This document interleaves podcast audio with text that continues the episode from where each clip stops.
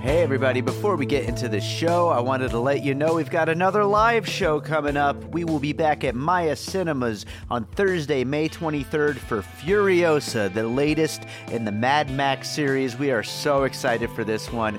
Joining me to talk about it, we've got Sam Novak, Shahab Zargari, and Tony Gonzalez. A great lineup. It's going to be an awesome movie. We are so excited to talk about it. So make sure to check the show notes. There are opportunities to win tickets. You could also buy tickets, and we hope to see you there Thursday, May 23rd, 6 p.m. at Maya Cinemas for Furiosa.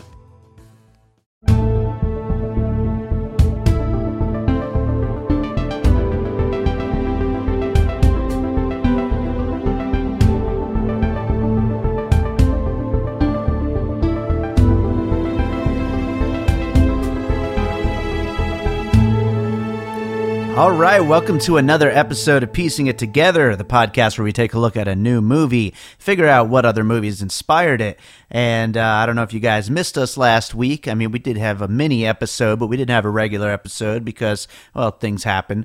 But we are back with a new episode, hopefully one of two for this week. Uh, we should be recording one on Mandy actually uh, tomorrow, and so as long as that goes off, we'll be uh, getting that one up on Friday. But today we are talking about well, let's uh, get into some other stuff before we get to the movie. Uh, as usual, I want to remind you all please make sure you are subscribed to Piecing It Together. You can do that on Apple Podcasts, on Spotify, uh, Pocket Casts, Stitcher, TuneIn Radio, pretty much anywhere you can listen to podcasts. And uh, based on the numbers, you guys are subscribing because uh, every new episode, even that mini, I didn't expect, uh, I figured, you know, I don't know. I just assume people just download the ones they want to listen to, but the downloads are going up on the mini, so clearly you guys are subscribed. So I want to thank you all for that. Seriously. Um, if you're enjoying the show, you can rate and review us on iTunes, which would be awesome. And it would be also awesome if you just got in touch and let us know what you think of the show. Uh, we want to know your thoughts on the format of the show, uh, what you like, what you don't like, specifically about the episodes. Uh, you can let us know if we left out any puzzle pieces or if you think we're ridiculous in some of the puzzle pieces that we uh, mention and discuss on the show. Uh, you can also follow us on social media at Piecing Pod. You can also join our Facebook group, Piecing It Together, a movie discussion group.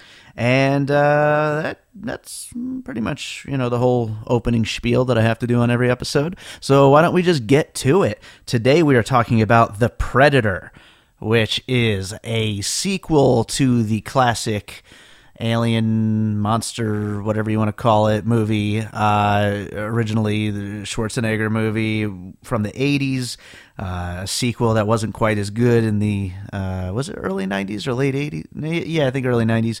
Um, and then those awful Aliens vs. Predator movies, followed by a pretty good follow up, Predators from Robert Rodriguez.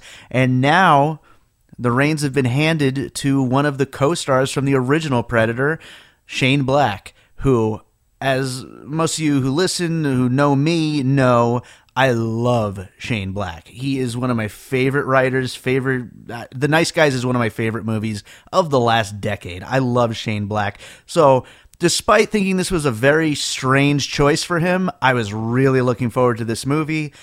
As you'll hear as we get into the conversation, eh, it's a little mix, but um, we're going to get into it. Me and returning co host Ryan Darty. Let's get to it.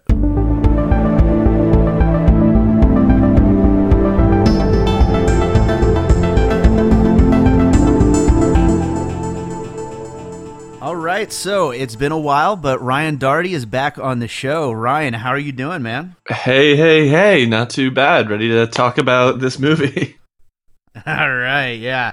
Um, yeah, this is a movie that I think a lot of people would think we're crazy for even bothering with, but I think there's a lot of fun things to talk about with it, and uh, I think you even liked it a little more than me. But uh, I think I did, yeah.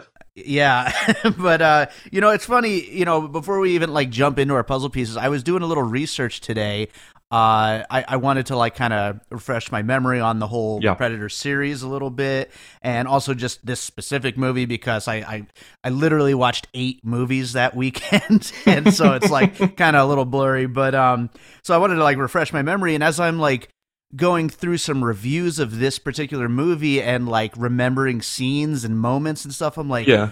God damn it, this movie is ridiculous, like in a fun, good way. Like, yeah, yeah. You know, it's just so ridiculous, and I'm sure that's not what Predator fans want, but Sure. um, it, it it's what it is. You know, So I think that actually ties in. We should probably get this off right off the bat. Like, you don't have any nostalgia for the for the uh, Predator franchise, right? Like you, not you not really. I, I think I always thought it was a cool character, but I think I only saw like the first two Predators like one time each. You know, Yeah, I like just- like I I, just thought I, it was think I saw but- like the first half of Predator One, like when I was like fifteen or something, and I don't think I've seen it since. I have unfortunately seen both Alien versus Predators, Oh, but um, yeah, I haven't seen uh, Predator Two or um the the Robert Rodriguez one, which I I am told I got to see one of these days. Yeah, that one's So- actually pretty good. Um, but again, I saw it one time and I was like, "Oh yeah, this is good. I like it." But uh, yeah, no, it it doesn't. It didn't like stay with me or anything like that. It's just it was fun at the time. I think there's there's definitely a decent chance that some of my um my references uh, would actually have been more applicable to uh, the Robert Rodriguez Predator in terms of like that was probably the first movie where they made X, Y, or Z changes in the franchise. But because I haven't seen this one, this is the first time I've been like, oh, this is what Predator movies are like nowadays days That's that's possible. Maybe maybe I'll uh, I'll stop you at times. Yeah. like, yeah, that could have been a Predators uh, reference. yeah, and, and- but you're you're a Um, big Shane Black fan though, so I, imagine I am a big had Shane Black fan. Yeah, some level of uh, high hopes walking into this. I had huge hopes, and like when it was first announced, I was like, you know, why is he doing this? Um, and I'm still not hundred percent sure if I know why, but I, I have I have my my suspicions. But um, but but uh, yeah, no, I'm a huge Shane Black fan, and um. I mean, uh, that's kind of where I was going into this movie. Is Sure. it's the new Shane Black movie, not the new Predator movie. In a lot Sure, sure, which is definitely an You know? interesting way to walk into it. Yeah, absolutely. um, all right, well, you know what? We might as well jump in then. What is your first puzzle piece? Sure. So uh, I'm gonna start with a real basic one here, um, which I'm, I'm actually gonna specifically cite Alien versus Predator Two, specifically that one. Which was, uh, have you seen that one? I don't remember. I It's don't think I was trying to remember if I saw them. Yeah, I, I I'm pretty That's sure I the saw one the with first the- Alien vs Predator. So the second one is the one where there's the half predator, half alien, the Predalien. um and it's and there's the predators who come and the humans at first are like oh man we got to stop the predator. The predator's the bad guy. And then the super predator shows up because that's the predalien and the humans are like oh that thing's way worse. So then the the regular predator is trying to kill the super predator and the humans are trying to kill the super predator. Um, and it's just the same goddamn plot in this movie. Like it was like I'm, I'm not necessarily saying that the predator franchise should or or the alien franchise should be known for their like um realism or like crazy innovative plots but if if you were gonna pick a predator movie to rip off why would you pick up the one that was objectively known as the worst predator movie of all time seriously. which is avp2 um and like like um uh, AVP one has the humans teaming up with the predator versus the alien, and that's kind of similar, but like very specifically, the predalien in AVP two is like just a stronger predator. So it's like there's the humans, there's the predator, and then there's the more or less just the super predator again Yeah. going at it. Um, I'm gonna sa- say I, I probably did not see Alien vs Predator 2 because I, I do not remember a previous super predator of any form, a, a Predalien. Yeah, it was. It, it, I don't even remember what it looked like. I, it definitely still had like the dreads that a predator has, and a kind of like course. xenomorphy face. Um, another another thing related to that movie is the um the the predator who is the quote unquote good guy in AVP two is um like just it's it's by far the most incompetent predator you ever see on screen in any of the predator films. And they made like such a big deal about like how that was like the the main character predator in this one was i think it was like a female instead of a male or it was like a like a s- uh, a high, highly trained one or something. So they were like this is gonna be like the toughest most badass predator ever Um, and then like the whole movie is like aliens sneaking up on it or like it getting like blindsided. Like like it just gets his ass kicked the entire movie. Um, I don't no match rem- for the script. no, I'm I'm pretty.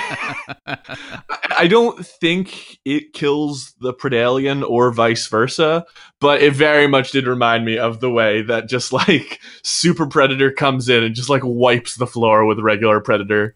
Um, and I think they might even first encounter each other in like a high school or something like that at night, like the same. I right. I think when the Super Predator showed up in the Predator, they were at like a high school or a middle school or something, weren't they? Right, I think so. I'm yeah. pretty sure the same thing happened in AVP too. That was like where everyone converged was because they were trying to like get to the roof of a high school or something like that. That's but I haven't seen. AVP two since it was in theaters, and that was the only time I saw it. So I might be misremembering some of that. Man, that is so bizarre that it would be that similar of a story because you would think, you know, Shane Black would come with, you know, a lot of originality and, and you know stuff like that. But I mean, he did bring uh, some of his humor. But I mean, I guess as far as a clever script goes, it's kind of just well, uh, AVP two definitely like AVP two is much more kind of like uh, the Jeepers Creepers is movie where it's just like normal folks. Uh, I think in like Wow. Midwestern America getting picked off by these stronger things. Like I don't think there was very much in the way of um, like macho soldiers fighting back against Mm. the the predators or anything like that. Um, it's funny you say that because I remember when this movie was first announced. Um, I think that like what everybody thought it was supposed to be was the Predator in the suburbs, and Yeah. we don't really get that much of that. Uh, there, it's certainly there, but it, it, it's kind of all over the place. It's back in the jungle. It's in war fields. It's like at a high school. but Yeah. I mean, it's basically uh, a little bit of everything. It's not just the Predator in the suburbs. Yeah, and I guess we we should probably actually kind of mention that real quick that the um the original ending for the movie was much more um like like I'm pretty sure it was in the daytime and it had like good predators teaming up with the humans against the super predator and stuff like that. And apparently Yeah, it was yeah. uh very drastically different from anything anyone else you know expected. Uh, I don't necessarily know that it was an innovative plot, but it, it it seemed different for a Predator movie. And then like Mm. the executives, I think, were basically like, you know, there's no one really being hunted down, like, and and that's why the last and then they reshot the last third of the movie. And that's why, for the most part, like the last third of the movie is the whole first movie condensed into like 25 minutes and edited terribly. um, That 'Cause, makes like, so you- you make it two thirds of the way through the movie and like nobody has died yet. And then like i was like oh maybe they're just not gonna do that maybe they're like the original predator you know they're kind of getting picked off over the course of the movie like a body every 15 minutes kind of thing. But in this mm-hmm. mo- case we hit you know the like hour 10 minute mark and every named character was still alive basically um Yeah, and then just really quick they toss them all in the woods and make it hunt them down and stuff like that especially Sterling K. Brown. The Oh my God. the, vil- the the human villain, and uh, yeah, he just uh, no one even remembers him dying. Like he I, just I genuinely didn't notice it, and, and I love Sterling K. Brown. Um, I've only seen him in a few things, but that dude, I I think if you give him like smug dialogue, like he does such a good like I'm in charge of everything here kind of thing. yeah, And yeah. yeah, I don't know if he survived in the original one, but like literally in the final scene of the movie, I was expecting there to be a scene where the main character like looks at Sterling K. Brown and is like, "I'm your boss now" or something like that. And I'm like, why why is he not in this the laboratory? Like, did he get fired Where'd or something? And my dad's like, I don't know either. He just kind of disappeared in the middle. And apparently he blew his own fucking head off, and I didn't even notice it. Like that that should have been an incredibly funny scene. A dude accidentally Yeah. blowing his head off with a predator gun, and I didn't even notice it happen. And I like went on Reddit and like tons of other people were the same thing. Like, where the fuck did the Spec Ops guy go? That is it so was- ridiculous. What, Oh, what a- I wonder if that was such a mess. because uh, he wasn't around for like. I wonder if because they had to do the reshoots and reshot the whole end, uh, if that was an example of like he could only be on set for like a day. That's So possible. um Right, because like you can certainly tell certain people get like a lot more screen time in the end. Um, and it seemed like he was not one of them. By the time they get to the the final scene where everything sort of restarts, he mostly just Yeah. disappears. I don't know. It's Uh, I, along with- I along gotta with I gotta tell myself that that's appear. what it was. Was they only had like a body double who looked nothing like like they just had like Keegan Michael Key be his body double, and they're like, you don't look anything like him. And it's like, okay, we'll just blow his head off real quick so nobody notices, and also we'll make it happen like off camera. I, I hope that uh, this, you know, once this movie comes out on Blu-ray or whatever, that that scene goes online so that way I can watch it. I, I yeah, yeah, get to rewatch. even if it's just three seconds long. But yeah, I want to see that. yeah, I I, I have Um, zero recollection of it happening.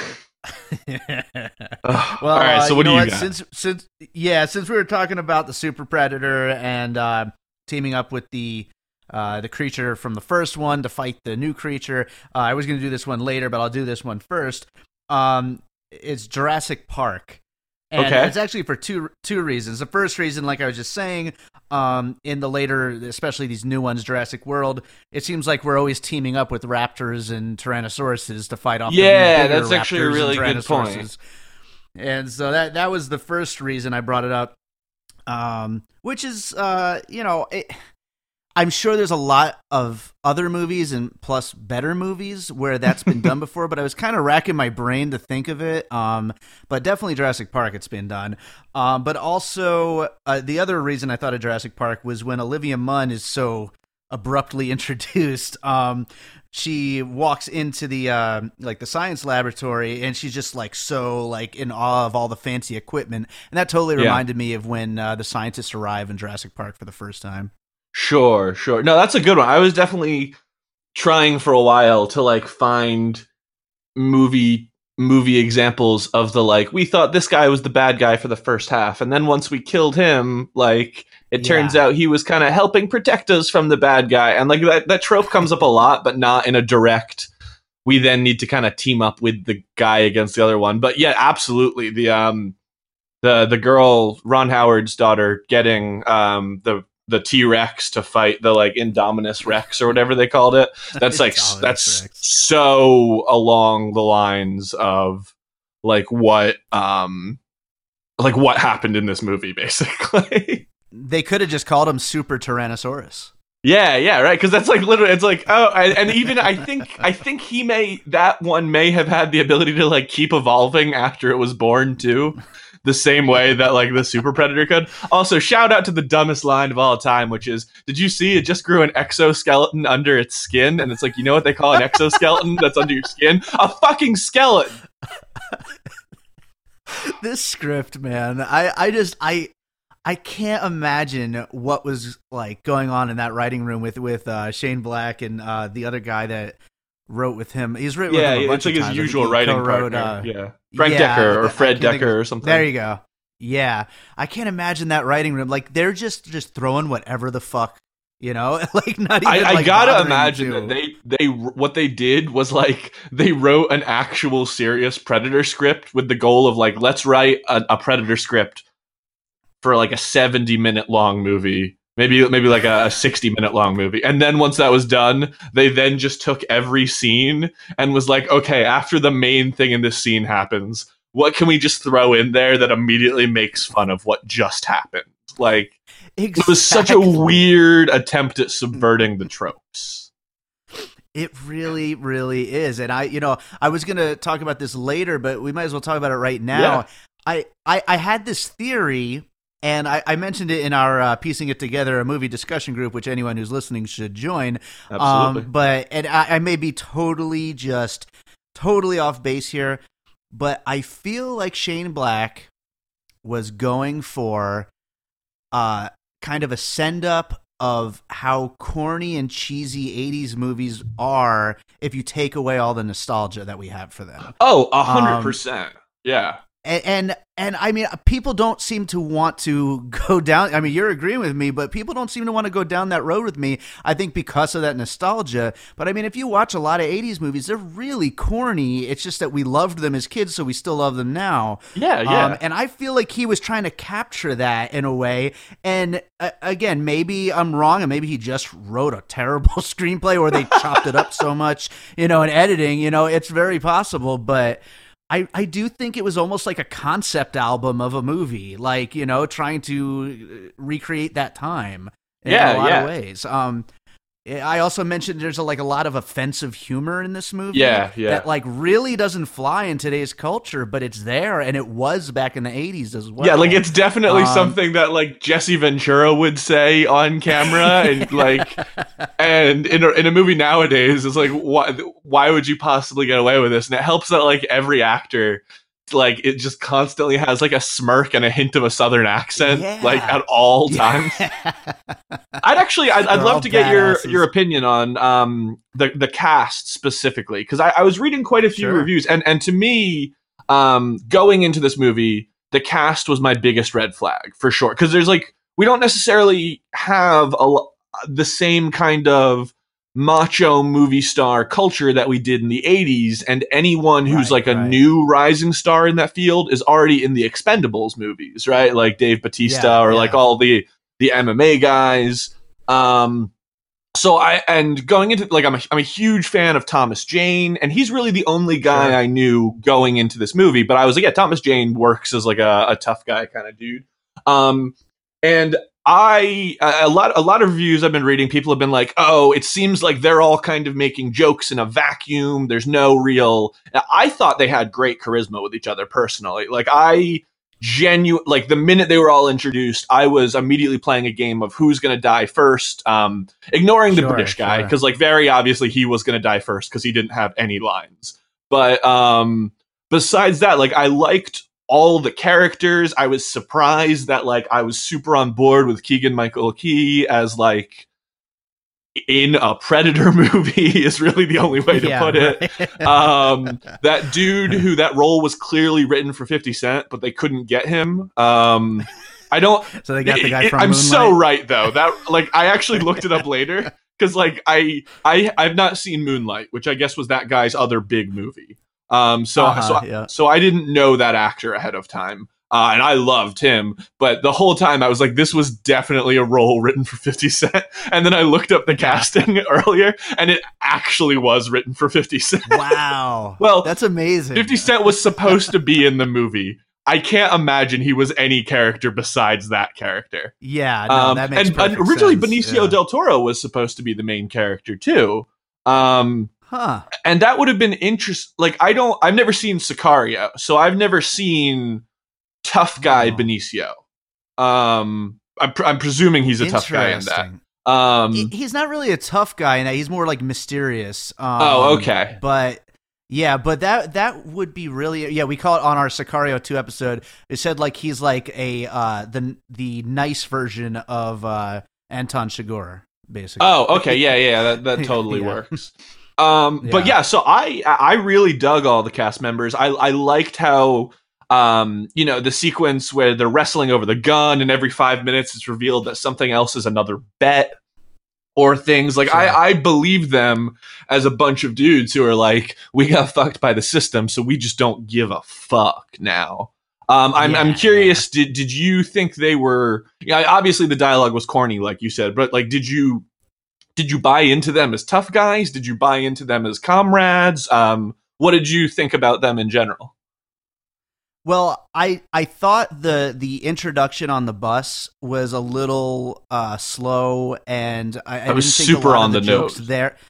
Yeah, it was super on the nose, and I didn't think a lot of the jokes landed really that well. But Yes. as soon as they got off the bus, I loved everything about them their camaraderie their joking most of the jokes landed after that point you know Yeah. like when they're at the the guy's house and when they were at uh whatever the other locations were It's like a farm But, or a um, barn or whatever. Yeah. yeah, all all that. Oh, in a hotel room, all that was great, and it really worked really well. Um, I, I you know, totally will give it to you that yeah, the, the first introducing everyone on the bus was a lot messier than everything else.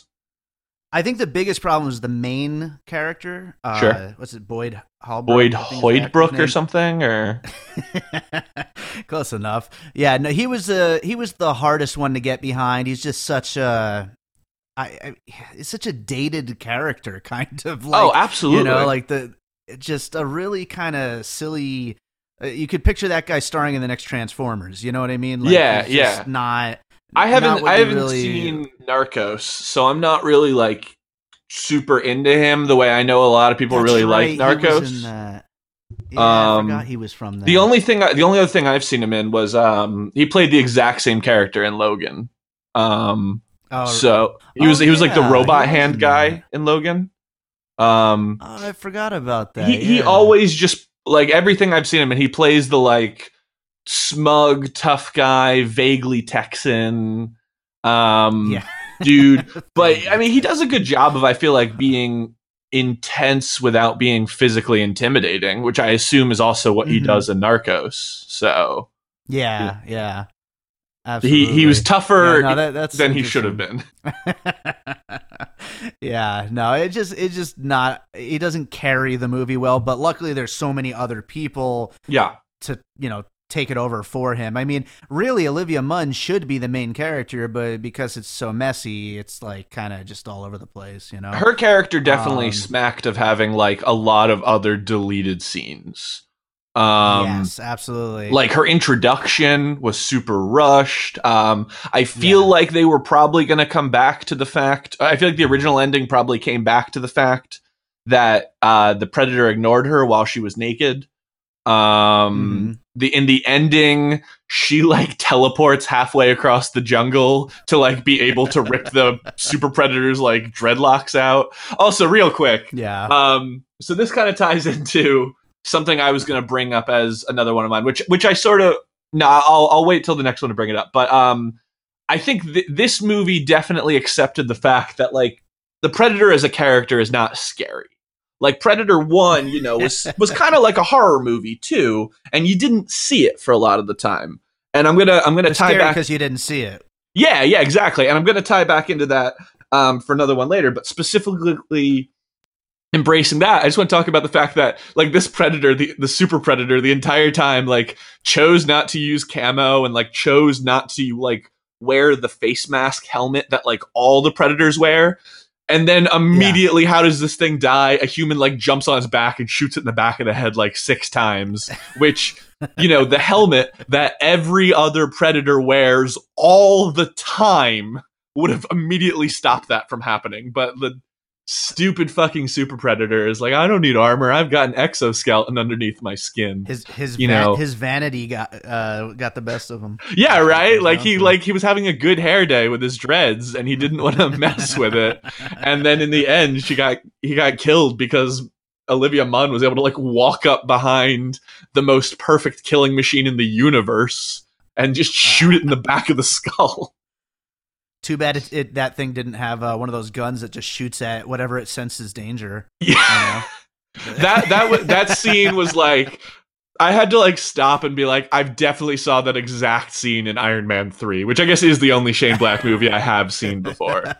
Um, but like, I'm pretty sure that exact scene happened in, uh, in Shane Iron Man Black three. loves AI guns. He's a Yeah, yeah. Like I like I think there was a scene where, like a bully picked on the kid in the fucking Iron Man gauntlet, like immediately shot him or something. Or if it wasn't, it should have been. Um, ridiculous. that was oh So what would your uh, what would your next puzzle piece be then? So I'll, I'll I will uh, I'll keep riding that train then with uh so I'm going to specifically cite um you're going to notice a pattern in the movies I'm picking this time around. Uh Okay. Alien 2, Aliens. okay. Um now Aliens was, you know, still it was a scary movie in a lot of ways, but it very much decided to not necessarily treat the alien as if it was scary. Like the aliens was scary because the things they did was scary. But like in, in Alien 1, you know, the alien was almost never on screen. It was very mysterious. Mhm. It was picking people off one by one. And um you, you, you didn't see it very much until the end. And Predator 1 was very much like that, where you had, you know, the Predator sneaking up on people. Um, presumably, that was like like budget was part of the reason um, that why Sure. they made it invisible for so much of it. Um, and then you get to Aliens, which is just cool. Yeah, we're gonna.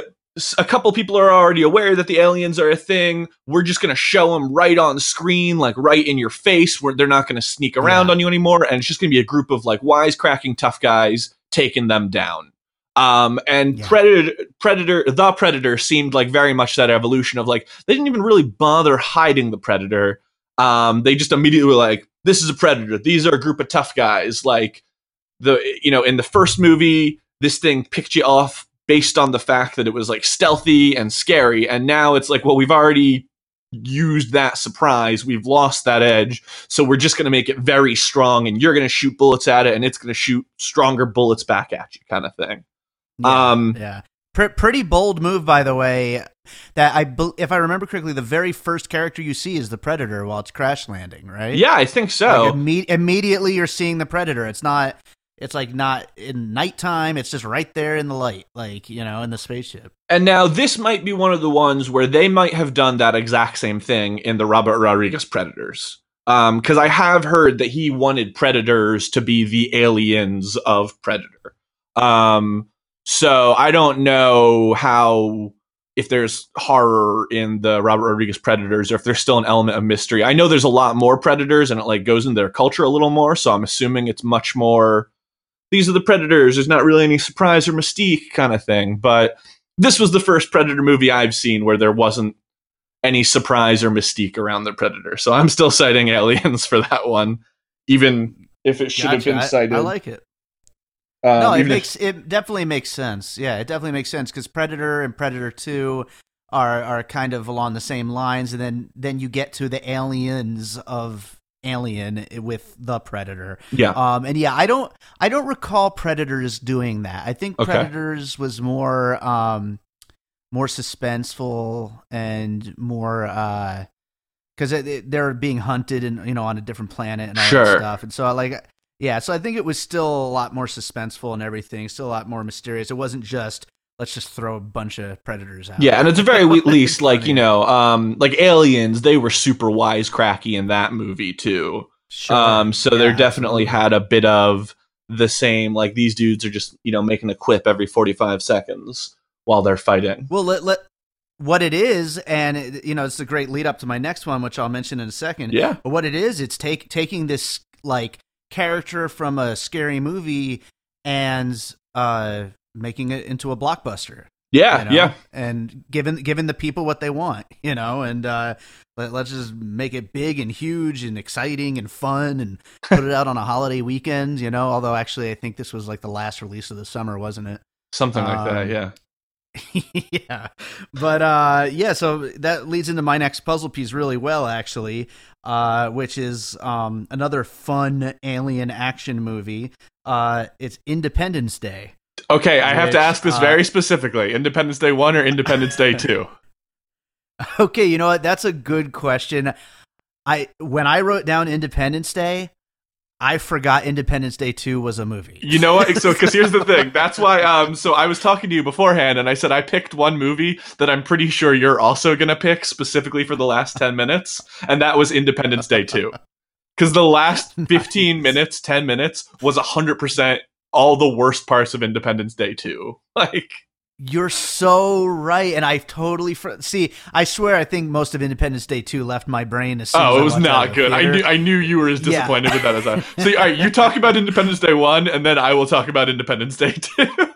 Perfect, perfect. I'm excited to talk about two now. Oh, but, fantastic. Uh, yeah, no, Independence Day one, which I love, of Oh, it's course. so good. Um, but yeah, but it is you know just a dumb, fun, campy alien sci-fi action movie with jokes and and then uh, one specific scene really is like the lab with the alien on display for everybody to look at, Yeah. which was so so reminiscent of that first Independence Day movie. It was it was just like it. Well, I mean, even Um, more so but with the yeah. alternate ending, because you know, in the alternate ending, they go to Area 51, and there are just other predators there, like waiting, being like, "Oh, hey guys, Right. we're good guys. We don't, we don't think we should be like eating people." And so, like, that's like very on board. And I think the Independence Day dudes had dreads too, didn't they? Like, or I no, believe so, they were yeah. kind of squiddy or something, or Yeah, they were like squid dreads, but yeah, Yeah, they, they were definitely dread-like.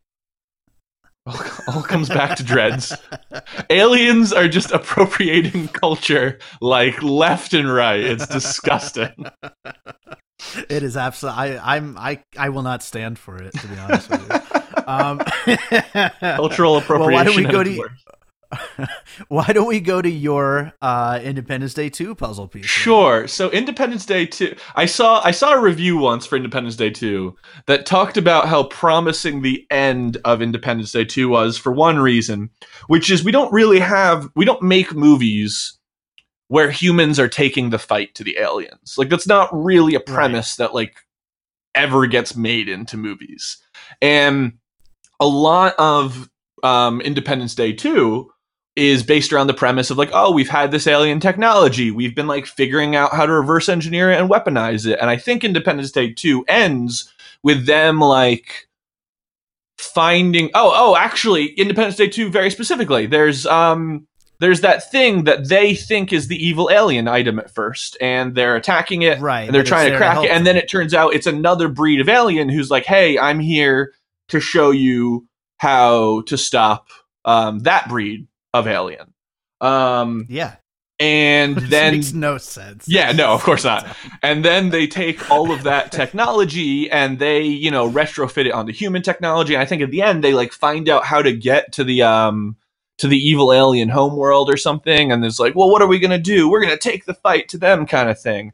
And the whole last like 10 minutes of this movie is exactly that. It's like, oh, okay, cool. We've got the super weapon that the hippie predator tried to give to us and now we can like use it to take the fight back to the predators next time they come and visit us and it just Yeah. it just like again kind of a promising concept for another movie but like That not will never happen. not what you want for Predator. also, let's talk about the fact that the suit was called the Predator Killer suit, and it was supposed to be like the ultimate weapon.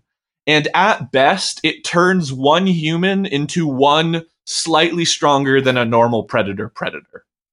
Like that's all it does. Like it doesn't it doesn't turn you into a predator killer. It turns you into a predator. But they already Basically, yeah. established this movie starts with a predator getting the shit beaten out of it. Like we've already like it, like that suit would make you strong enough to handle the dude in the first third of the movie who only exists to show you how strong the dude in the second two thirds of the movie are.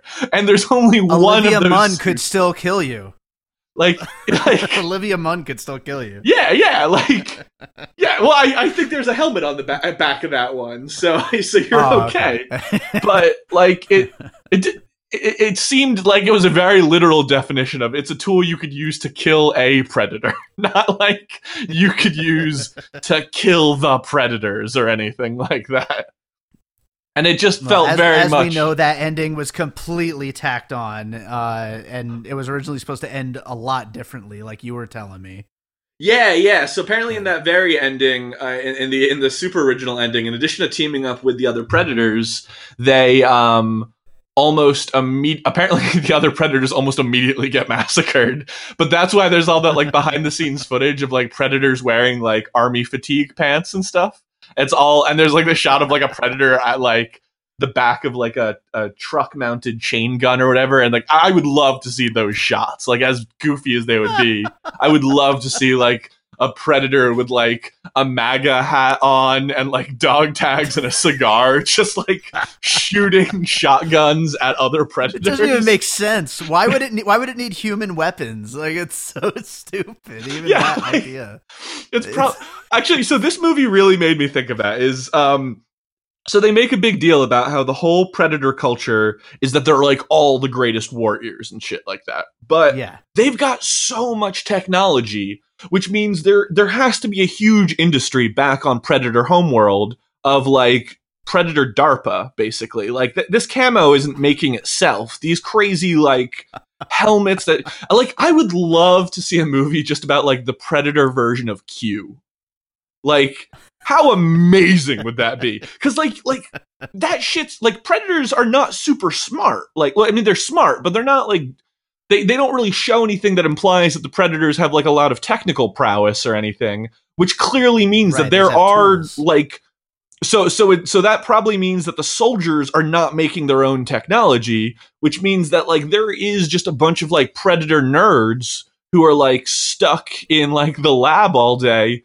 who and they've established that their whole society is based around your respect is how much you kill. So these dudes have to be the least respected people like in predator culture and yet their entire society hinges on these nerds like making camo suits and making like helmets that if a rock hits you on the back of the head it blows up a village and stuff like and I feel like um I feel like Shane Black would have been more equipped to make this movie because it kind of reminds me like a like an 80s John Hughes type thing like you know and they're like they're like teasing him like shut up predator nerd and like you know pushing him into a locker and stuff I like do know. College Humor did a video once with um with like Predator's like angsty emo teenage son who's like, Dad, I don't want to kill things. Like I'm a vegan, and he's like, I was a hunter. Your my father was a hunter. My father's father was a hunter, and he's like, Well, I want to be a rock star, Dad.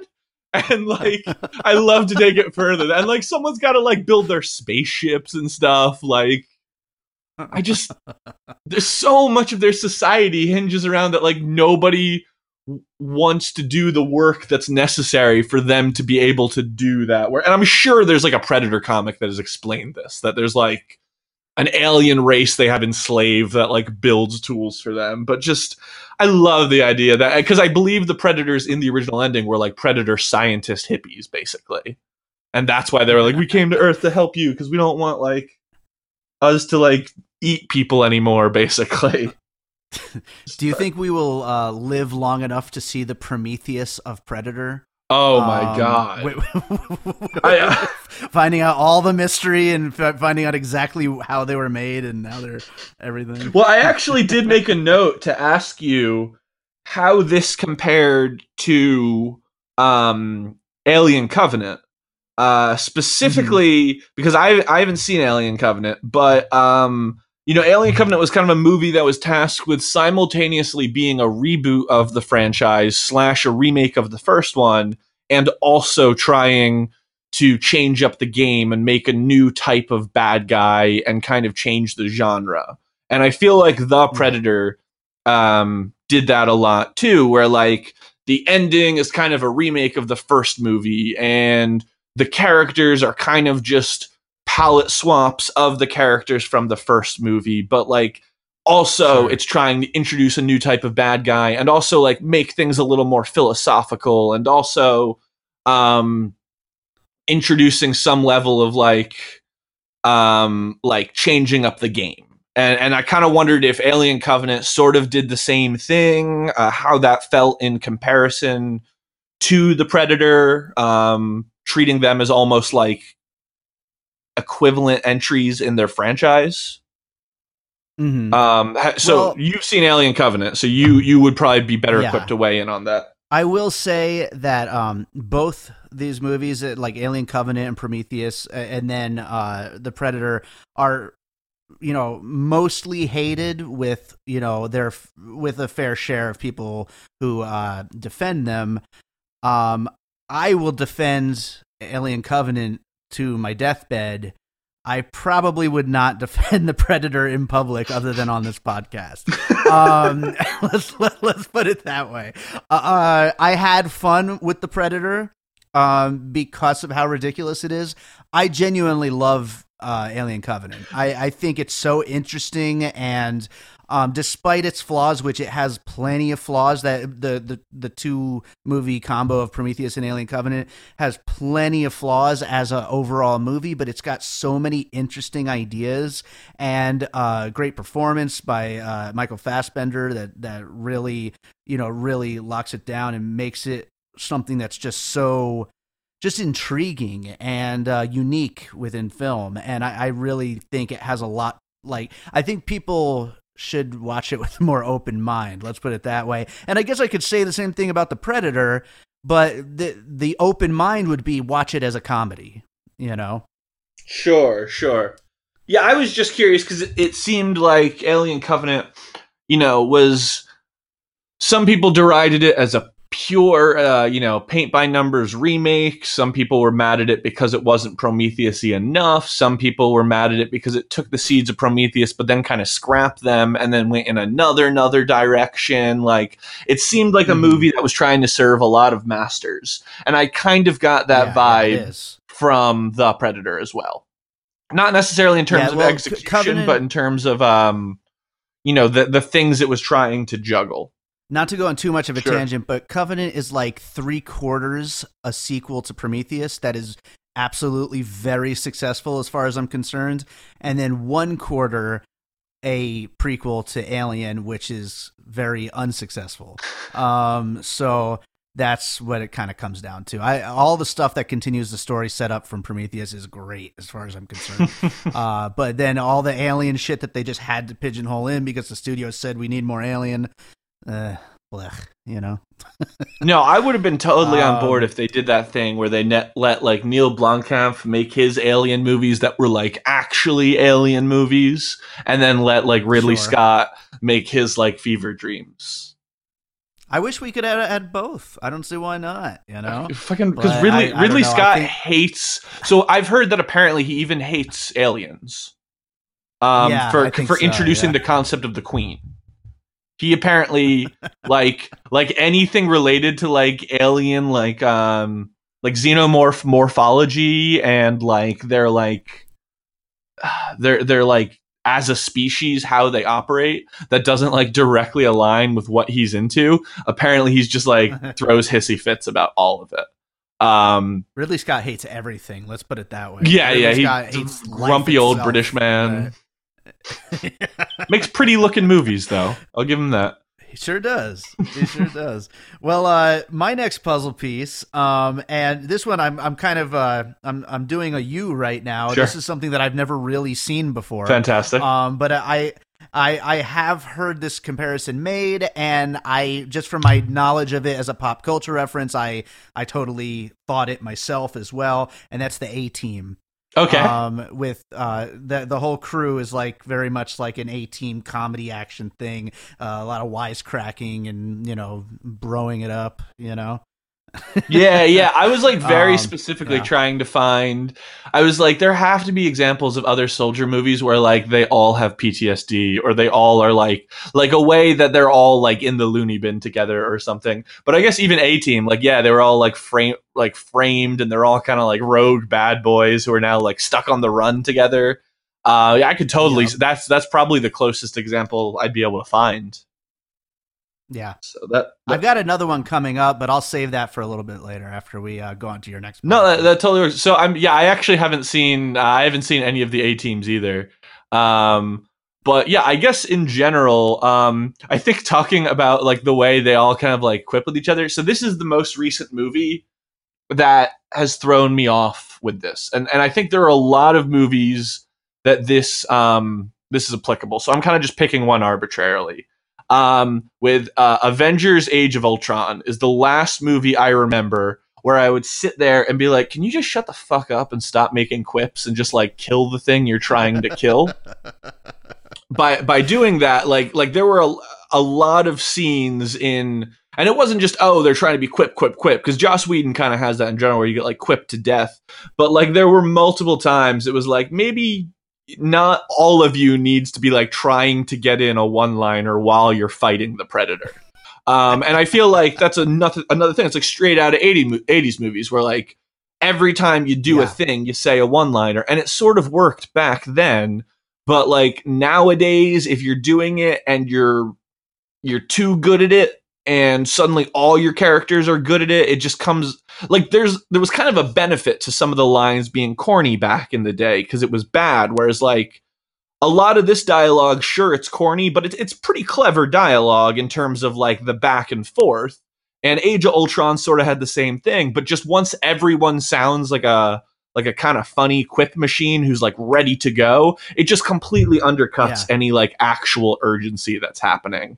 And I think like there was a lot of that in the like later like scenes and um in like the early middle where just everyone is joke joke joke shoot shoot shoot joke joke joke shoot shoot shoot and it's like Yeah. maybe just actually shoot So I'm sure there's a million better examples, but the last time that it's like really, really annoyed me was Avengers: Age of Ultron, uh, and I don't get to bitch that about that movie of, that makes a lot of sense. So, and I feel Yeah, like Shane Black can be very Joss Whedon-y based on what I know about Shane Black. Um, Mhm. so um, I'm, like I said, I'm I'm sure maybe even other Shane Black movies have the same problem. Um, I just don't know because I haven't. Yeah, I haven't even seen like Lethal Weapon or anything like that. So Oh wow, yeah, no, that that's one to watch, and of course, you know, the Nice Guys is like probably my favorite movie of this decade. I'm gonna watch it one of Um, these days. But uh, yeah, I love it so much. You know, I was just thinking the, the way you were saying that about, and I totally agree with your puzzle piece there, Avengers: Age of Ultron. Um, uh, because of all the quips and just just getting so tiresome. Uh, but it, it just made me think. And a quick plug for my new comedy rap, Demise and D Rock's album, D and Detox. But the way I write is, those, so is that what it's called? I- D I- and Detox. D and Detox, Okay. which is a play on the Dr. Dre Detox album, Oh. that's been delayed for like twenty years. Yeah, now. yeah, yeah. Um, but uh, yeah, no. When I when I'm writing, what I do is I like I have a little uh, uh, you know notepad on my phone, and I just will write like one line. Like when I think of a funny line, I write it in there, and one line I find it, I write it in there. One line I write it in there, and then eventually when I'm actually making a song, I just fit them all together in a way that like flows and makes sense. And I'm kind of thinking that's what Shane Black's approach to this movie was was he just had like a book full of jokes and said, okay, now what's the thinnest Predator plot we could come up with, and just insert all these jokes in there. that I mean, so so in Predator like. One, his character's whole point was that he was like the corny dude who was just constantly making jokes that didn't land. So I love that like Keegan Yeah. Michael Key's character was the exact same thing. Like like every joke he told was one that like everyone in the audience was already familiar with because their like uncle had told it to them when they were younger or something like that.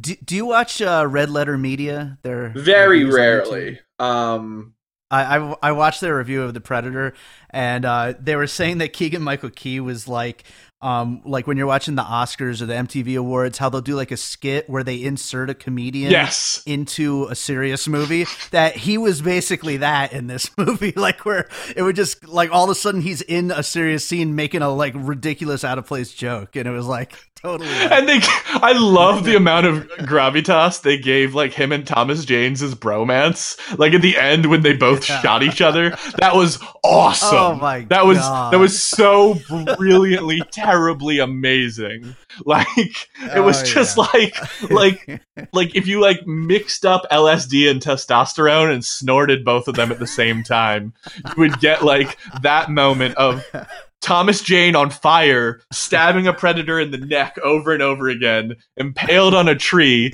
surviving just long enough for him and like Keegan Michael Key to eye fuck each other and then nod and both shoot each other at the same time while like sad dramatic music is playing. Like it worked and didn't work on so many levels simultaneously. I say to all of you out there who didn't like this movie, if you didn't like that scene, I mean, come on, man. What, what the fuck? it was so great. I, I like it. It was corny and campy, but also good at the same time. And I bought it. Like oh, like oh, yeah. they did. You know, they didn't have to spend much time characterizing the relationship those two dudes had. But like, I was really glad they did that because like already like like the introduction of a Tourette's character as a joke usually has me rolling my eyes almost immediately in a Yeah. movie. Um, Absolutely. and like absolutely like the tourette's jokes were some of the worst like jokes in the movie in terms of just like killing they were barely jokes. oh man the fucking eat Yeah. your pussy scene like that was Oh, like Jesus hey you know we should take this like one line and just have everyone repeat the line for four minutes and like it's still gonna be funny if we just keep saying the same thing four minutes later right? And that just killed Oh all my God. momentum. But like you know then suddenly they're like oh yeah but also this other character who really seems like he's not that loopy too let's just say yeah he killed the other guys' friends and now they're bffs because it was like oh i almost killed you. I guess we might as well hang out. And it like shouldn't work but i was super on board with it. I was like okay cool. Like they're they're bonded by the fact that they're both left traumatized by the same incident and now they're gonna both put each other out of their misery simultaneously in like the greatest display of machismo ever. So beautiful. A bromance So for the ages. Absolutely. So my next puzzle piece then, uh, and this is something we haven't brought up yet, but uh, the kid Yeah. uh, is autistic, yeah. and that is uh, an interesting thing to bring into the Predator universe As a superpower. Um, I don't think it's yeah, I don't think it's handled exactly very well. Um, but it, it's it's at the same time it's it's kind of cool to you know give the idea of a kid with autism to be in an action hero you know situation. It's kind of cool that they work that in there. And mine, uh, my next puzzle piece is the accountant, in which uh, Ben Affleck, uh, you know, is basically uh, autistic Batman. I thought that was a um, movie where he's an assassin. I haven't seen it. Yeah, he, he's he's an assassin who is also uh, autistic. What? Yeah. Really? Yes, he's got uh, what's it called? Um, Like like Asperger's or is he like super autistic? Yeah, As- okay, so he's just weird. Okay. Um yeah, and okay, yeah, cuz I was like looking for good examples of autism is a superpower type movies to cite and I couldn't. But that's interesting. I didn't know. Okay, so he's like an autistic hitman? Does does Yeah, his like exactly. being very like like, like like like does his autism like make him better at being a hitman? Does he have like a photographic memory, or is he like very fastidious and that yeah, helps things? Or exactly. Okay. Yeah, it makes it where he like he m- remembers everything. He's able to set up in- intricate plans and things like that. sure, Um, again, not handled really well, but I mean, I you, you got to kind of give him a little credit for trying to to uh, shed a positive light, you know, Sure. and and make a positive character.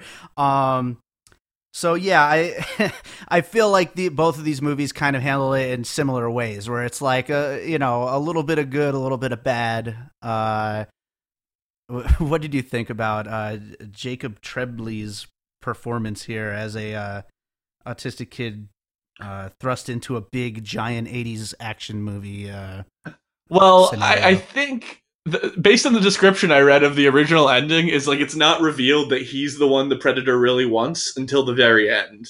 Like where like after Right, everyone's right. dead, the predator like is like, "Oh yeah, uh, you're actually the greatest warrior." Is like, "All right, well that's cool. You just killed my dad and all his friends, but like." I guess I'll take solace in the fact that I'm the greatest warrior on earth because I'm good at putting chess pieces back on a board. Um, I, I don't know. I mean, it was super heavy handed, obviously.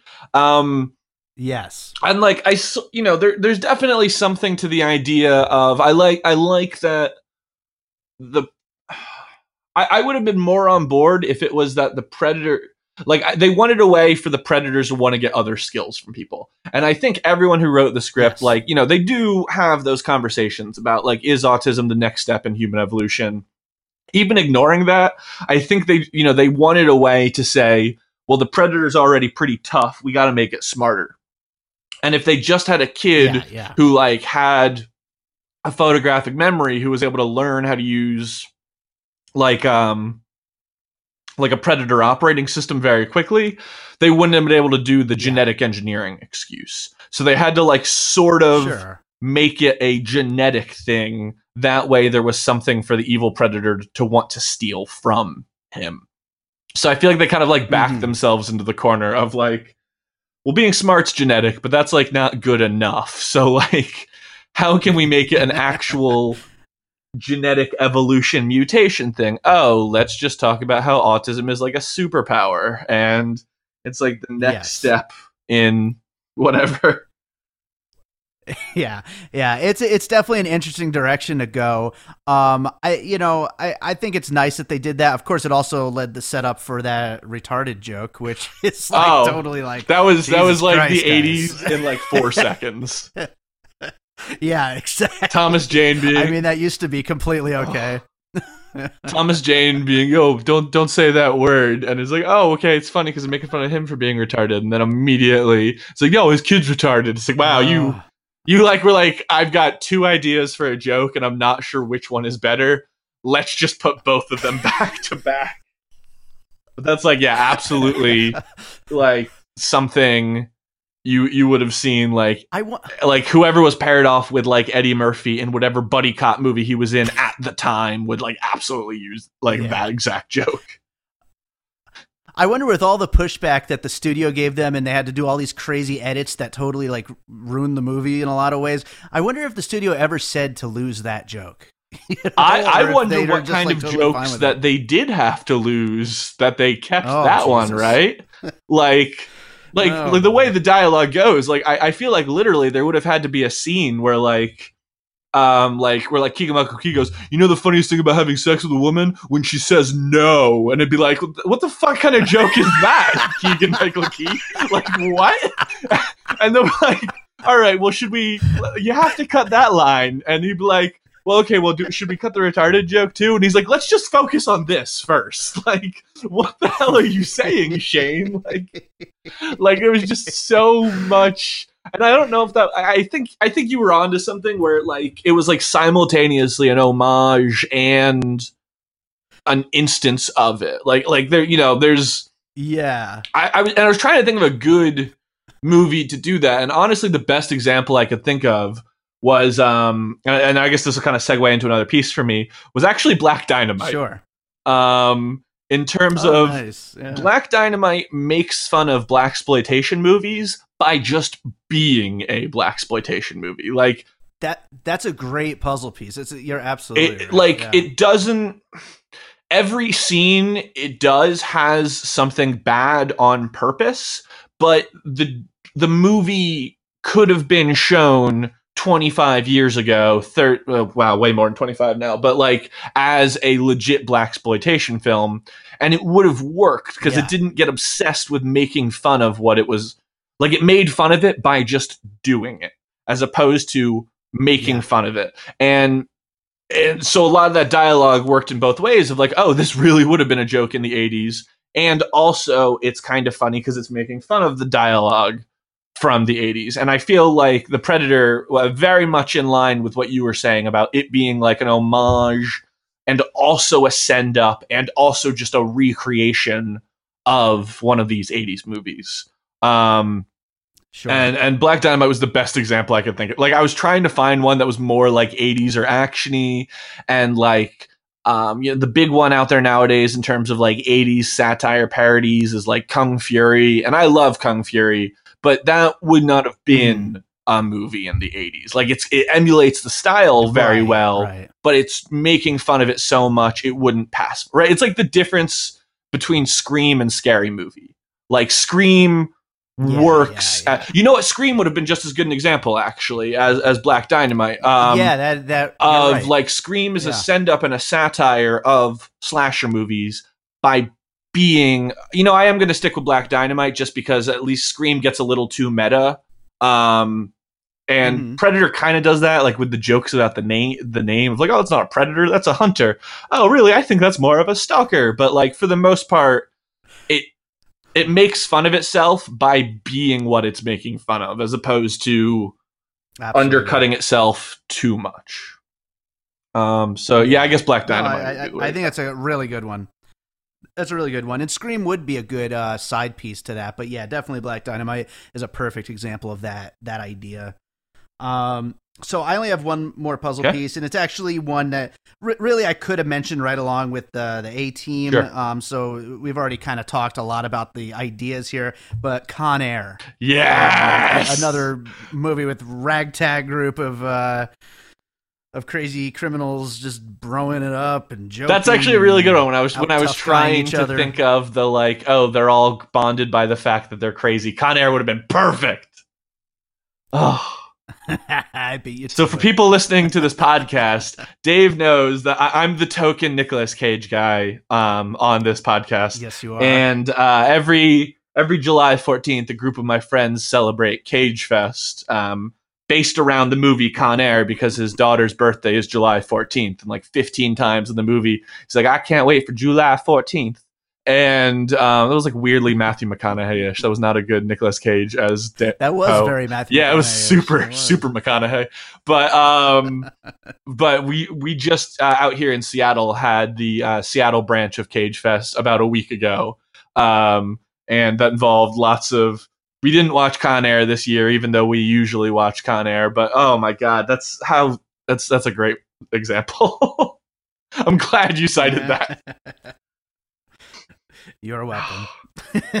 and hopefully next year I can make it out to Cage Fest because that sounds like yeah, fun. yeah. I gotta I gotta send you. I, I got you a Cage Fest shirt, and I know you got me a piecing it together shirt. Nice. Um, are we selling piecing Yep. it together shirts to fans? Like, should I should this be a plug for that right now?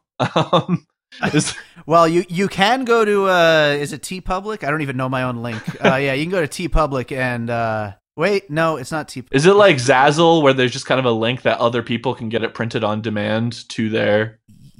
Yeah, ex- exactly, The point being, you should Um, join the uh, the yeah. piecing it together movie discussion podcast. You should go to the website. You'll find out how to buy merch there. Yeah. Uh, this this episode That's brought to you by All Points West, leading content provider oh. in the space.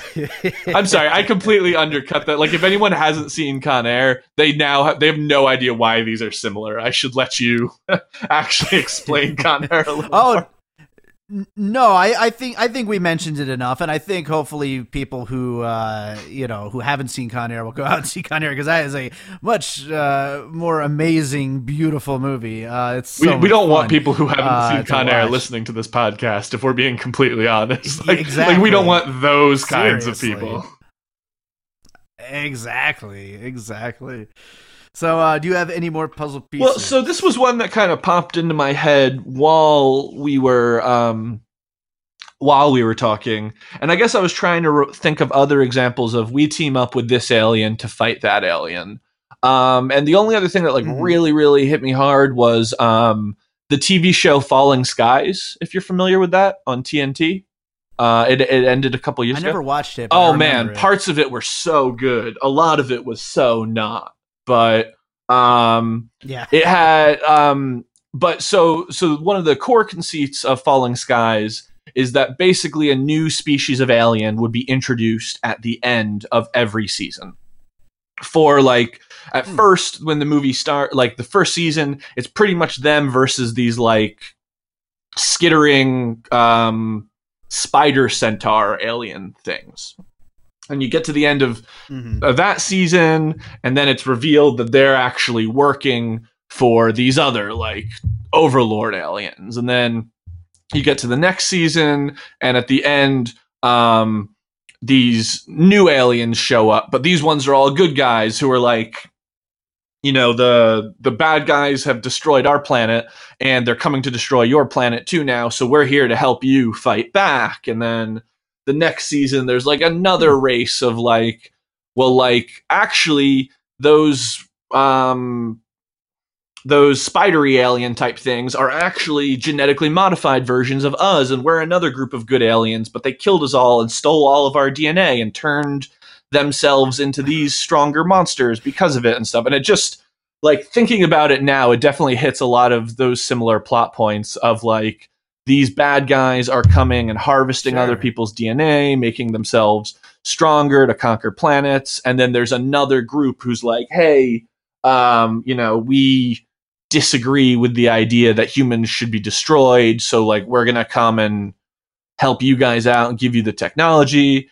Uh, and i just haven't gotten to talk about falling skies in a while too. So that was another example man parts of that show were so good. Oh, like i I remember hearing it was really good. I just never got it around was to it, it had a really good cast and it would just like super go off the rails a lot because they just Yeah. kind of had to keep turning and like the um Sounds god the, like the the s- final season is just such a travesty like so bad compared to like like it had jumped the shark like four times already and the whole ending is just so disgusting. I can't imagine like like steve originally when they started there was a big deal. It was like a steven spielberg production. I can't imagine he stayed like right, right. involved in that like after the first episode. But oh yeah, he was. oh yeah just like the, the minute they like finish like writing his name he's like all right cool. I, I think i've my work here is done. But yeah i don't really have anything uh, li- like that was worth mentioning just because it's the only other really good example i know of of uh we're teaming up with these aliens to fight these aliens kind of thing um but I wish that was a better example. There, like, it felt like such a tired trope that I was astounded that I couldn't like Yeah, easily yeah. find more examples of it. Yeah, we're gonna we're gonna think of some after we finish Yeah, recording yeah. for sure. I Clearly, mean, this is the it's movie that, that deserves a Um, follow up episode. Yes, absolutely. I, I could keep talking for hours. Um, so let's go ahead and do the Yeah. finish puzzle then. Uh, so our final list here is Aliens vs Predator Two, Independence One Day, and two. Aliens. Yeah. Oh, that's right. Independence Day one and two. Uh, Jurassic Park, Avengers: Age of Ultron, The A Team, Black Dynamite, The Accountant, Falling Skies, and Con Air. So uh let let's uh let's finish this thing up. Any other uh any other things you wanted to mention or talk about with this uh this ridiculous movie? I don't know, Matt. So like, I walked into this expecting to despise it, like really hate it. Yeah. Um, you know, you you had already been shit talking it a decent amount. Everyone else had already been shit talking a decent amount. I saw Mhm. it with my dad, who happened to be in town, and my dad was like, you know, pretty into those movies back in the day. Um, and then when when it was done, I turned to him and I was like, I don't know about you, but like I really enjoyed like the first half, first two thirds of it. Uh, and he was like, "Yeah, I, I thought it was Mhm. pretty good until the end too." Um, and even the end was fine. It was just rushed and poorly done. It wasn't. It wasn't bad. It was just rushed. I felt. Right. Um, so and and I think that was you know that may have been because I didn't have much nostalgia for the franchise. I and I, and I do think going into it, having seen your like warning about like. I think this is just what 80s movies actually were like. We just didn't notice yeah. um you know sort of makes sense and especially like the idea of like what is predator in a post the expendables world kind of thing like because Seriously, that's a good point. and, and. I, I don't know if predators came out in a post expendables world i don't remember when those came out relative to each other but like there was sort of the discussion back when predators came out about like oh predator used to be about like the toughest dudes of all time and now we've got fucking adrien brody and the kid from that 70s show as like main people in a predator movie and I didn't I didn't really feel that with this one, even though it wasn't like dudes who were like I watch a lot of Always Sunny and they constantly talk about how Predator is like pound for pound the most muscle mass on any like cast in an action movie. And like that's not what you're getting with this Predator. But No. I still had a lot of fun Mhm. with it, and it, I still, it, I, it still kind of gave me that feeling of watching, like, like the same kind of feeling that like I love Point Break, and I watch Point Break, and that is like pure machismo in a movie that isn't about dudes who are jacked, and I sort of got the same vibe yeah, yeah. from this movie about like no one here is super jacked, but they are all just like snorting testosterone like at all times. And um, uh, in the Piecing get Together podcast um, Facebook group, which everyone should join, we recently shared uh, a video where uh, Nicolas Cage does a retrospective of all of his movie roles, and he specifically talks about how like when filming Con Air, like everyone would like sneak up and like do push-ups between sets to try to seem tough. And apparently uh, during the filming of predator 1 um, all the cast members would wake up at like three in the morning to work out because none of them wanted to be caught working out by any of the other ones because they were all kind of trying to like act like it was all natural because everyone was just like that insecure about their physique and stuff like that and this didn't kind of seem well, they're around Arnold, so I mean, Yeah. on. and and this didn't necessarily seem like a movie where any of those actors would have been doing that, but they still kind of embodied that like mood that actors doing that would carry across. And like I'm, I'm sure like Yeah, Keegan Michael Key yeah. worked his ass off to like get jacked for this movie or whatever, but like it didn't necessarily matter for the characters or anything like that. But they still Sure. you know walked and talked like they did and it didn't it didn't feel like it was fronting it did very much feel like Yeah. it, it took some modern sensibilities but then otherwise just straight up made a movie that would have been predator if predator didn't already exist Exactly. Um, no, a lot of good points, and yeah, I mean, I, I, yeah, I strangely, I, I had Yeah. fun with this movie. Absolutely, it, it's it's just such a mess in almost every way, but it, I had a lot of fun with it. Obviously, I have my theory on it, which I'm going to run with because I, I, I want to believe that because I love Shane Black. Um, so I'm just gonna stick with it regardless of any contrary uh, evidence. Um, one other thing I did want to ask you about before we wrap this thing up.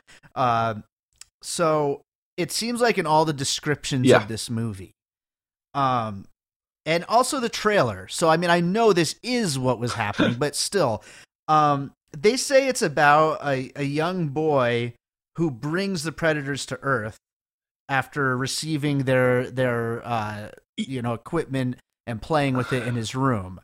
Um, within the scenes of that happening in the movie, I didn't get that at all. No, Not no. Oh, you know bit. what? I, And I I guess it's editing wise, but I don't know. I I wanted to call out. I forgot to call out, and and I was debating trying to do like I was almost debating doing like Phantom Menace as like a puzzle piece for this, but the like over explaining of like predator culture, the little bits like like all the scenes that had subtitles with the predators talking didn't need to be there at all. There's like literally a scene where like the predator the super predator is like talking to home base and he's like I've hunted down the rogue agent, but like the cargo is missing. And it was like, then another predator like texts him back and is like, Are there any humans you can like ask what's up? And then he goes back, like, Yes, there are several human leads that I can follow. And it's like so unneeded. Like, there has to have been a better way. when they when they use the audio translator, I actually did laugh out loud when they used the audio I- translator. that was And so such a dumb were, the- scene. They were just straight up. There was such a dumb scene, but on the other Oh hand, I, I had this conversation with my dad walking home from the movie. Is I they they they needed to find a way for the predator to say, "I'm giving you a 10 minute head start." Because that's a very predator thing to do, and Yeah. that's kind of like a cool badass thing. But then they stopped, and then we're like, "Wait, predators don't really speak English. How are we gonna do this?" And they tried to work backwards from the, and I'm sure there was like a moment where like there was no dialogue, just a timer started. And they were like, "What's going on?" And then like Sterling K. Brown went like, "He's giving us a head start." Like they must have tried a bunch of different ways, and then like that somehow was the least bad because I don't think there's any good way for a predator to stop and have a rational conversation with you to then tell you it's going to eviscerate you in like 45 seconds. So like that like I, I don't blame them for doing what they did with the translator. God, I actually forgot Oh, about that boy. until you brought yeah, it up. Yeah, I think we could just chalk all this up to just. Yeah, it's just just messiness. That's what it all comes down oh man, I can't wait for the but, Zack uh, Snyder extended cer- edition. certainly fun. I, w- I wonder if the uh, Oh, alternate yeah, ending, like any footage of it, is going to come about or whatever. Because like um, I think Shane Black's been pretty forward about like what that content was that was missing, and I even think he doesn't disagree. I think he was kind of like, yeah, I didn't necessarily feel like Predator at the end, and yeah, if it had a different Yeah. ending, I don't necessarily know that the movie would have felt like Predator because you.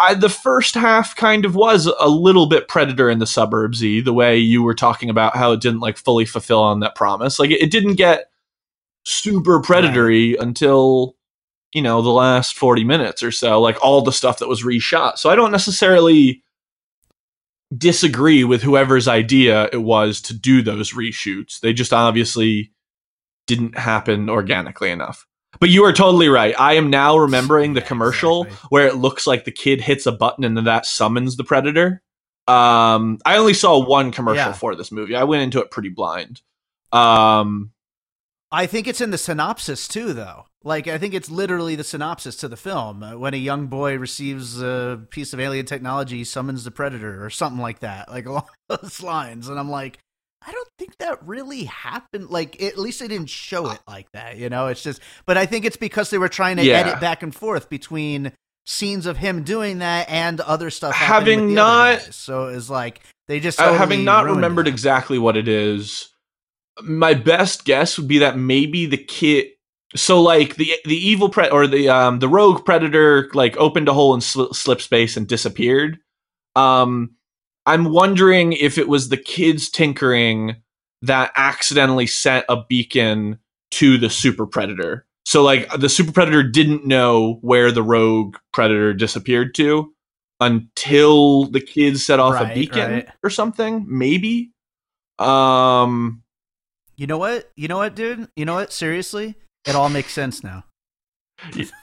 everything is all the whole the whole movie is now like the whole last act it all is good now because of that. Like, i don't know. That's that's the best i can think of trying to do i don't know. Uh, shane black forcing uh, kids into like i don't know. I, i've only also seen iron man 3 so in my mind now that's just what shane black does is unnecessarily inserts 11 year olds and people who want to fuck those 11 year olds into his movies i had to do it once i had to make that joke once and now we're good um but uh, Oh, I don't know. I had fun. You should you should go see the Predator if you're not precious about predators and stuff.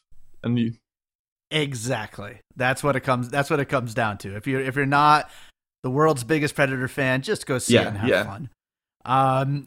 So uh, let's wrap this thing up. Do you have anything you want? to uh, I'm trying to think. We uh you know, C- Cage Fest is this week, so as always, um just watch as many Nicolas Cage movies as you can. That's just general life advice for our listeners. Uh I we got- I agree. Overlord coming out soonish. I think I've started seeing reviews for that. Does that mean it's coming out pretty soon? We're gonna have to do a. We're gonna have to do Uh, that. yeah, That'll be. I will save that one. Yeah, for you. it's not a Cloverfield. Yeah, we'll, we'll talk about it as a Cloverfield, Because even if it's everything not, is a Cloverfield. That's. but, you know, everything. Oh, I got you to say it with the A. right. I don't know. I don't know about the Predator. Oh, uh, all but- yeah. The, the Predator is absolutely a Cloverfield. In that, it, it was, but it was like, uh, it was like a Cloverfield paradox, more like just a hot mess. yes, that's that right, was that's like- right. I my my goal is that eventually there will be enough Cloverfield movies out that we can do um an episode of piecing it together for a non Cloverfield movie where I exclusively compare it to Cloverfield movies. like I can be like, this is how it was like Cloverfield. This is how it was like Ten Cloverfield Lane. This is how it was like the Cloverfield Paradox. Uh-huh. Uh, this one was a lot more like the Cloverfield Paradox. But, that's that's the end goal. the day that happens is the day I. That's when I end the show. the season, fin- 100%. series finale is the episode.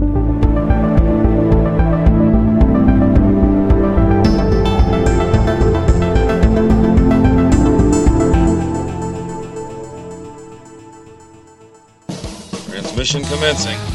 This is Wookiee Radio. Translated for the Wookiee impaired. I like that Wookiee. Your hosts, Ken, Derek, and Mike, bring you the latest news and commentary from the far reaches of the galaxy. Uh, hold it. Hold it. I said hold it. Subscribe today on iTunes and Stitcher. I just assumed he's a Wookiee. Start listening today, and remember, The Force will be with you, always. All right. I hope you enjoyed that conversation with Ryan Darty about the Predator. Um, I I hope you go see it with the kind of mindset we had when we saw it. Um, it's not it's not really a so bad it's good movie, kind of like The Nun, which we did a couple weeks ago.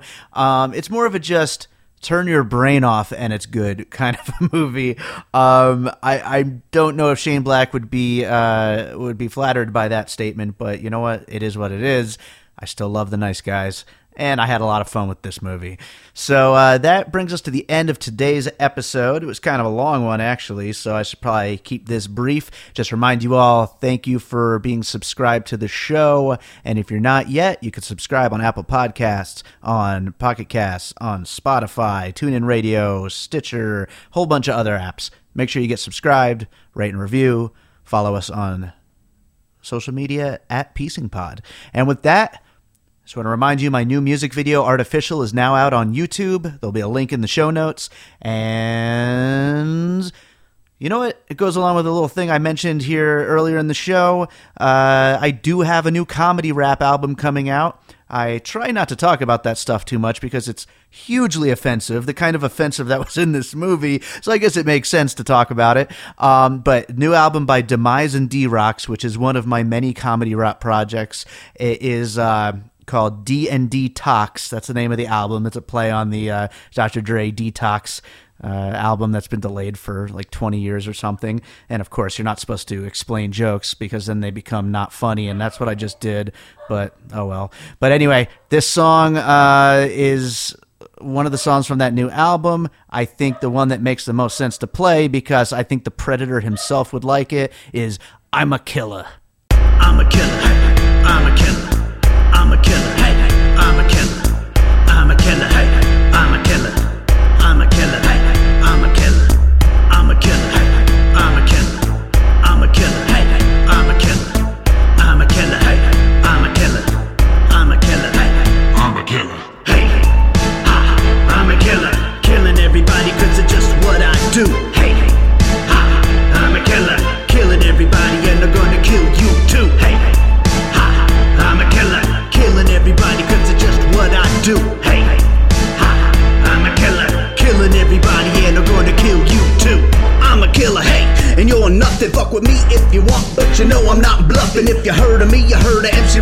Jewish Dave, and you know that we be putting motherfuckers in the grave. As a matter of fact, you know what?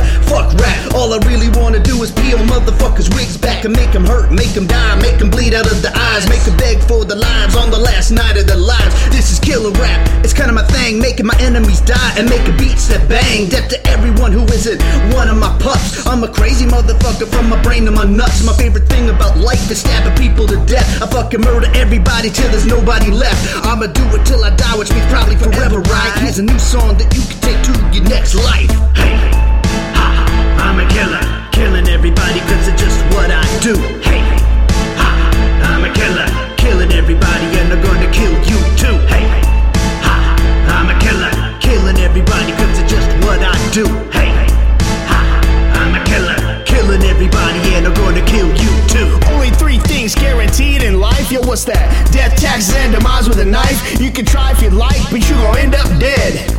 Or at least you'll be missing a head, or an arm, or a heart, or any other body part. It's hard for me to stop killing once I start. All they'll find is entrails, fucking covered with semen. You better think twice before you slide into my DM. I'm the demon hiding in the closet under your bed.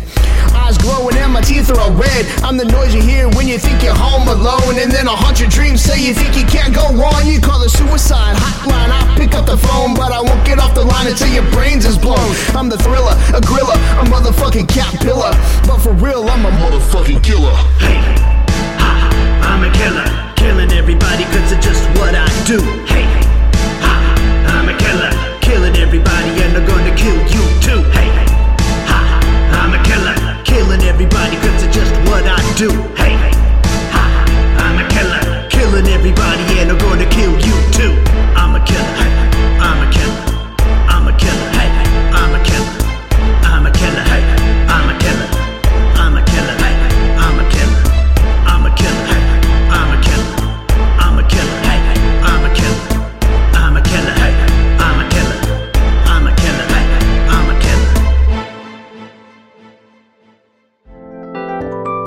and all points west.